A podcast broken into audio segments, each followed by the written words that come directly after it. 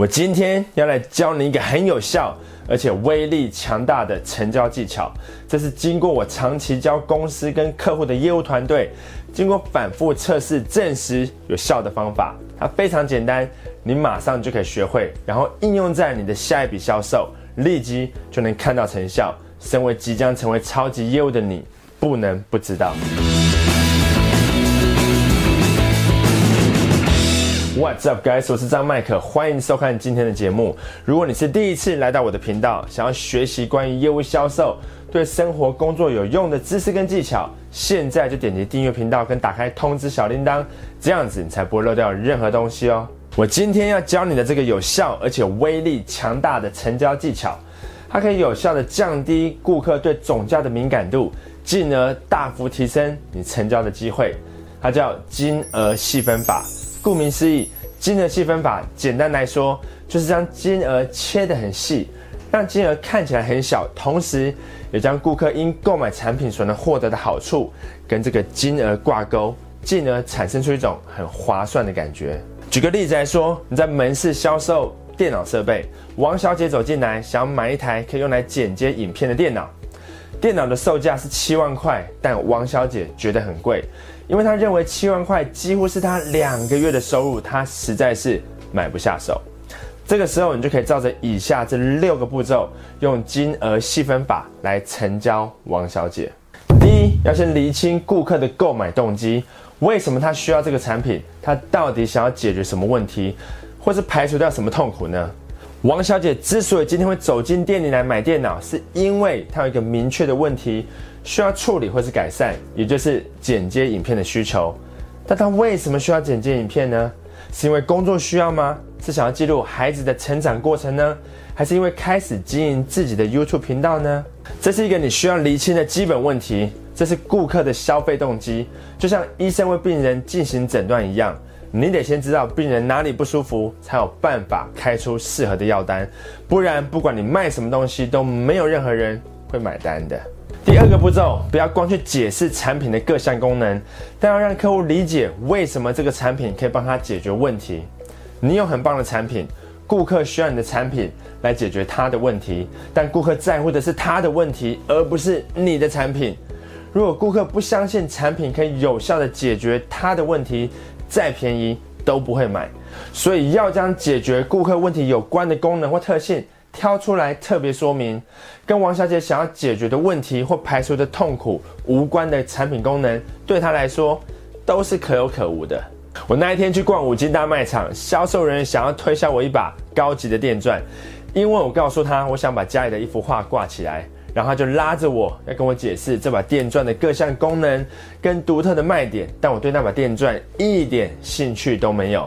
我只想把画挂起来，但不想买把高级的电钻回家，只用一次还要找地方收。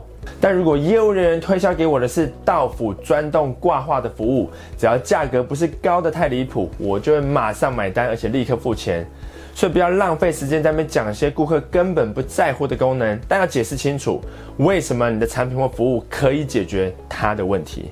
第三是要将金额细分到每一天，让金额看起来很小。王小姐想要的那台电脑规格要七万，假设可以用五年，普通电脑只要三万也可以用五年，两者的差额只有四万。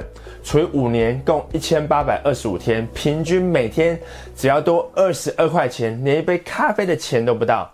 这样子你理解吗？就是把不同产品差价的金额除以它可能使用的年限的天数，就会有一个很低而且看似可以接受的金额了。保险、房仲或汽车销售都是一样的概念。客户可以负担得起的车款是七十五万，但他喜欢的那一台进口车要一百二十万。一百二十万减掉七十五万是四十五万，那一台车可以至少开七年，四十五万除以七年，再除以一年三百六十五天，平均一天只要多一百七十六块钱，而且一家四口在用车的话，平均每人每天只要多四十四块，就可以把价值一百二十万的进口车开回家，开始享受在高级车上的天伦之乐啊！总金额还是没有变，但透过金额细分法之后，是不是感觉更能够负担了呢？第四个关键步骤是要将细分的金额跟顾客能够获得的好处挂钩在一起。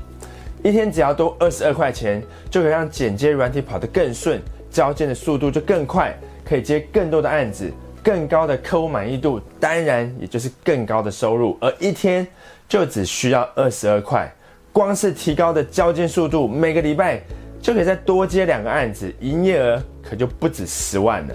那相较于一天只多二十二块钱的投资，是不是投资报酬率超高的呢？